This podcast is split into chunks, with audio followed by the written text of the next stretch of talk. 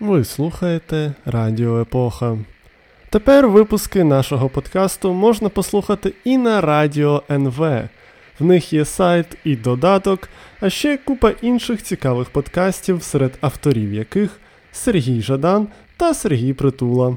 Ми раді бути у такій чудовій компанії на Радіо НВ, а інші платформи, де ловить Радіо Епоха, можна знайти на radioepoha.com. А тепер час розпочинати інформаційну передачу на Радіо Епоха. У мікрофона у цей чудовий вечір для вас Микита Корнієв.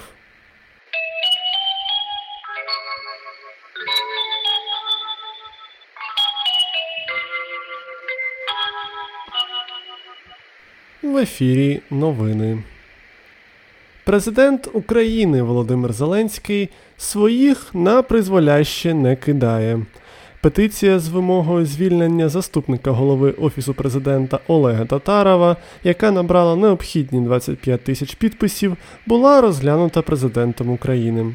Зеленський не виконав прохання українців і відмовився звільняти Татарова. В якості аргументації Зеленський не охарактеризував Татарова якось типу «потужна людина, справжній професіонал своєї справи», а просто процитував статтю 19 Конституції України, згідно якої, цитуємо, «правовий порядок в Україні ґрунтується на засадах, відповідно до яких ніхто не може бути примушений робити те, що не передбачено законодавством». Кінець цитати. Схоже, що така максимально загальна та беззмістовна відповідь президента цього разу не спрацювала. Навіть у авторів коментарів в інтернеті вистачає політичних знань та логіки, щоб побачити у рішенні Зеленського явний прояв існуючої корупції у Офісі Президента. А що вже казати про експертів з корупції Радіо Епоха? Вони лише незадоволено хитають головами, що коментує ситуацію значно змістовніше будь-яких слів.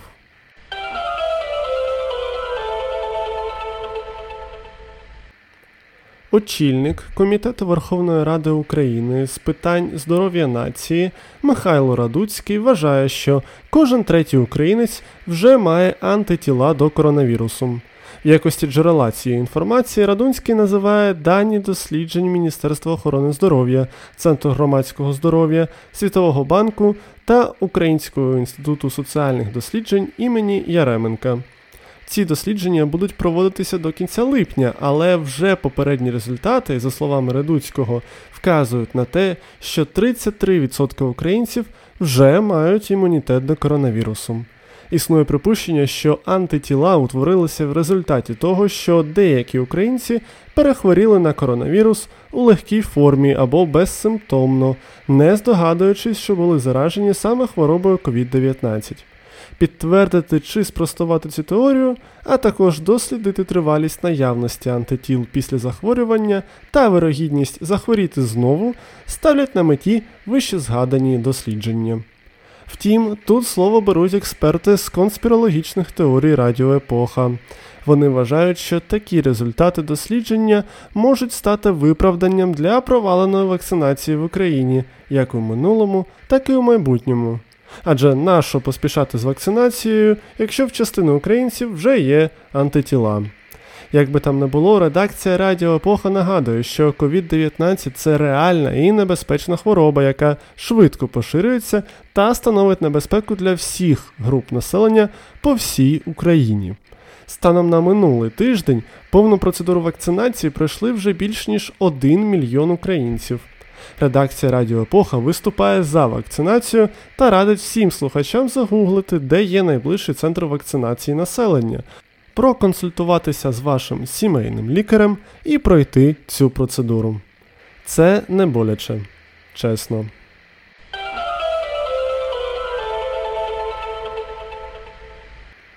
Маленька зелена книжка може писатися десь в Україні прямо в цей момент. Лідер парламентської фракції «Слуга народу» Давид Арахамія дав інтерв'ю китайським засобам масової інформації, в якому назвав свою політичну силу схожою на комуністичну партію Китаю. За словами Арахамії, принципи «Слуги народу» і китайських комуністів збігаються, адже гаслом обох є «служіння народу».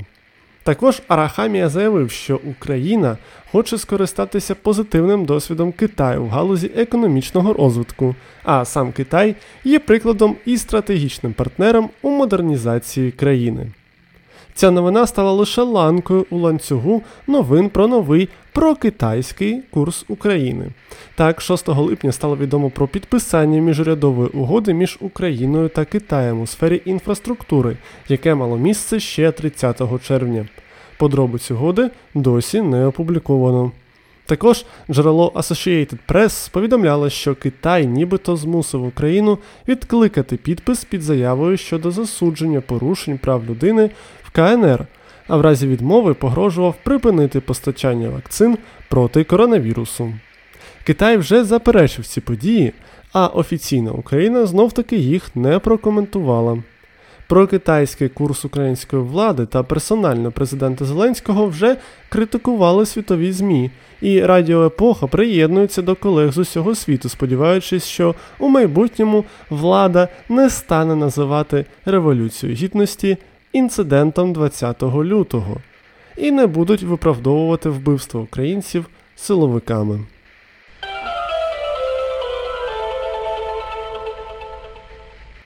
Укрпошта – це нове IT.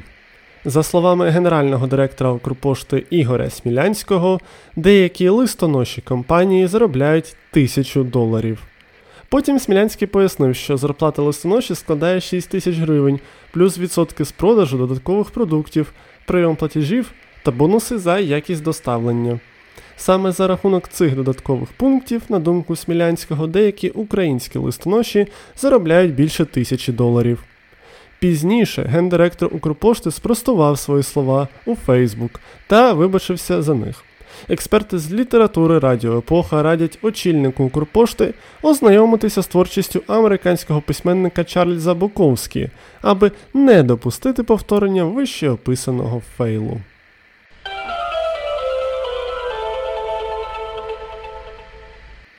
Міська рада Івано-Франківська створила депутатську групу «Рівні можливості», яка буде займатися питаннями рівних можливостей жінок і чоловіків. За словами ініціаторки створення групи Мар'яни Вершиніної, цілями рівних можливостей стануть створення безбар'єрного простору для сімей з дітьми, боротьба з домашнім насильством, рівна оплата праці жінок і чоловіків, впровадження гендерно-орієнтованого бюджетування міста, а також написання програми розвитку жіночого підприємства в Івано-Франківську. До складу групи «Рівні можливості» увійшла 1 жінка та 6 чоловіків.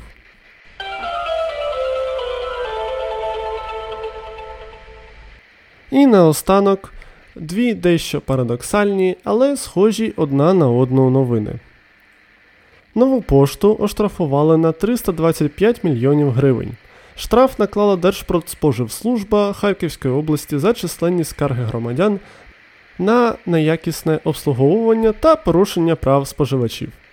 Пізніше очільниця Держпродспоживслужби Владислава Магалецька заявила, що величезний штраф буде скасований, і заступилася за нову пошту, підкресливши, що поки вона займає свою посаду, ніхто не буде рвати бізнес. Тим часом у Службі безпеки України повідомили про викриття рекордно великої криптоферми у Вінниці.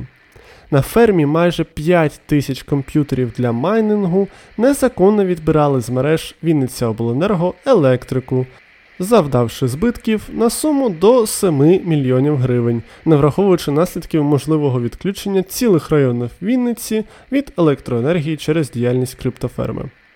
Але пізніше у Вінницяобленерго заявили, що електрику в них ніхто не крав, на що речник СБУ пообіцяв надати докази масштабних крадіжок електроенергії вже найближчим часом. Експерти Радіо Епоха, прочитавши ці новини, повним складом написали заяви на відпустки, тому робіть з цими новинами, що хочете, шановні слухачі.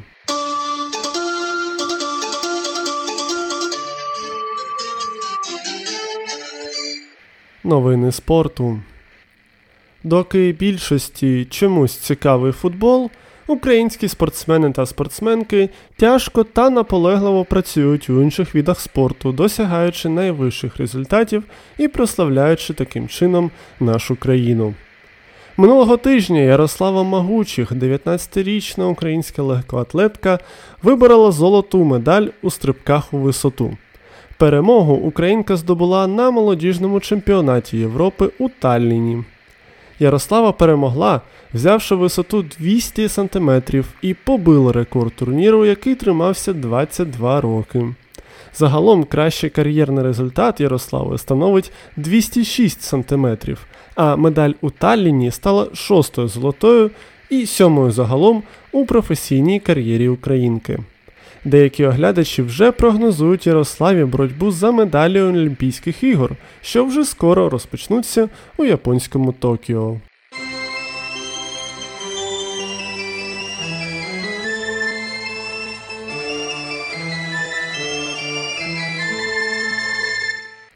Тим часом на Радіо Епоха є свій постійний оглядач видатних та не дуже досягнень української та світової реальності. Ми раді вітати повернення у студію нашої запрошеної експертки Катерини Морозової. Вітаю, шановні слухачі! Команда Дональда Трампа запустила нову соцмережу. Колись я вже розповідала, що Дональд Трамп, екс-президент США, планував запустити нову соціальну мережу. Екс-президентові потрібна була своя, так би мовити, пісочниця – через блокування його акаунтів у Твіттері та Фейсбуку у зв'язку зі штурмом Капітолію. Тож 1 липня команда Дональда Трампа все ж запустила соцмережу під назвою GETTR, скорочено від Getting Together, як альтернативу звичним соцмережам. Як пише видання Політіко, її головою став колишній секретар Дональда Джейсон Міллер. Експерти Радіо Епохи соцмереж вже дослідили, що інтерфейс та функціональність нової соцмережі дуже подібні до Твіттеру. Користувачам навіть пропонують імпортувати свій контент з Твіттеру в GTTR. В додатку можна публікувати пости довжиною у 777 символів максимально, завантажувати відео до 3 хвилин та проводити прямі трансляції. Мета створення GTTR – боротьба з культурою скасування, просування здорового глузду, захист свободи слова, протидія монополії в соціальних мережах та створення справжнього ринку ідей, за словами тих, хто створив цю соцмережу. Наразі додаток доступний до скачування в App Store та Google Play. Чи буде реєструватися в соцмережі сам Трамп, невідомо. Жінка 2 години тікала від поліцейських на краденій автівці, поки не захотіла курячих наггетсів у Макдональдс. Як повідомляє видання «Бостон», злочин стався у місті Вустер, штат Масачусетс. 38-річна Джоанна Гардел вкрала пікап з парковки. Але автівка мала GPS-пристрій, який дозволив поліції відстежувати викрадачку. Погоня тривала впродовж 2 годин. Жінка, звісно, відмовлялася зупинятися. Невідомо, скільки тривала б ця гонитва, якби Гардел не зголодніла та не вирішила заїхати у Макдональдс за своїми улюбленими нагетсами. Жінку, власне, затримали у той час, коли вона робила замовлення. У поліції кажуть, що Гардел намагалася втекти та вдарила поліцейських під час затримання. Їй висунули 15 звинувачень, зокрема у нападі, використанні небезпечної зброї, втечі з місця аварії з пошкодженням майна та опір арешту. Сподіваємося, хоча б за нагетси дівчина заплатила. У Херсоні збудувала церкву з пінопласту. Місцеві мешканці не на жарт здивувалися, коли вже за кілька годин у їхньому дворі виросла церква. Як виявилося, церкву було збудовано зі спеціального пінопласту, про що у соцмережах повідомила Херсонська єпархія Православної церкви України. Для будівництва використовували спеціальний пінопласт, який потім укріплять та вкриють твердою цементною оболонкою. У єпархії зазначають, що це – пілотний проєкт для ПЦУ, але в майбутньому, якщо технологія себе виправдає Там, де цього потребуватимуть обставини, можна буде будувати такі полегшені та більш дешеві храмові споруди. В єпархії стверджують, що храм збудували, звичайно ж, за пожертви небайдужих людей. Експерти Радіо Епоха з неприємних звуків рекомендують не розпилювати цю церкву і в переносному, і в прямому значенні. Так, ми розуміємо, що через нас ви щойно почули цей звук пінопласту в голові і приносимо свої вибачення. А надалі в програмі більш приємні звуки, бо розповідь буде про погоду, а розповідатиме про неї Микита Корнієв.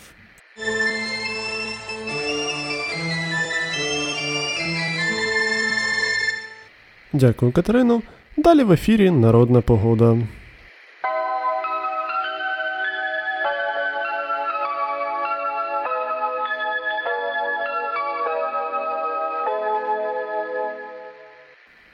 «15 липня. Фотій. Наші пращури помітили, якщо до 15 липня на деревах проглянуть перші жовті листя, осінь настане рано і зима також буде ранньою. 16 липня. Василь та Костянтин. У цей день раніше спостерігали за комарами та мошкарою. Якщо вони в'ються колами, хороша погода гарантована в найближчі 7 діб. Проте, чи спостерігалася в цей день підвищена кількість покусаних комарами людей, інформації немає.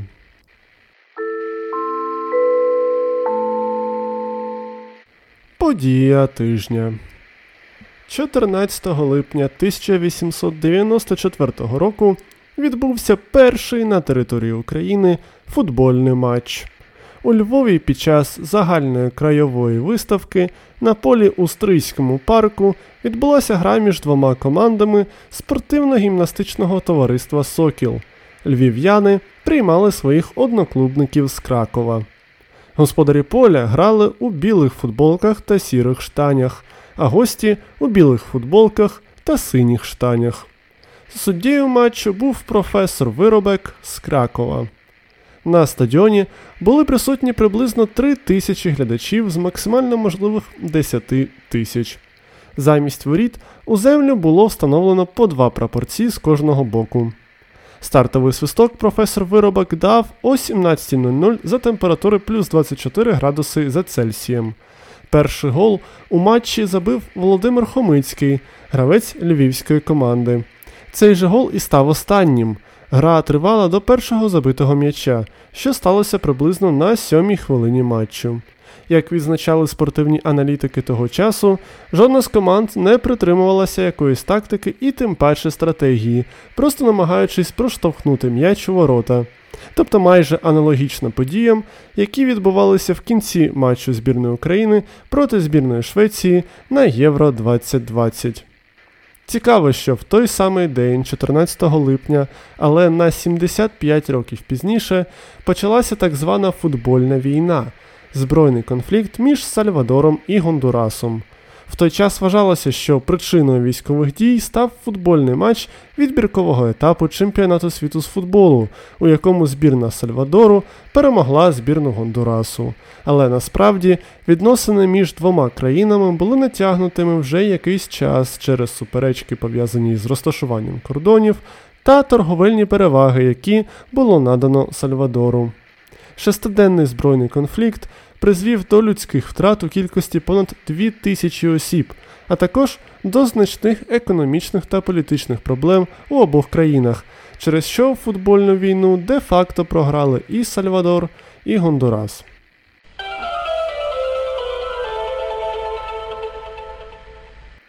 7 інформаційна передача на Радіо Епоха прощається з вами. Слухайте нас на Радіо НВ, на radioepoha.com, Google та Apple подкастах, а якщо ви візуал, то і на Ютубі. Будемо вдячні за поширення, коменти, оцінки і, звісно ж, донати на наш радійний Patreon, що спонукатиме нас робити більше цікавого та сумнівного контенту. До нових зустрічей на хвилях Радіо Епоха.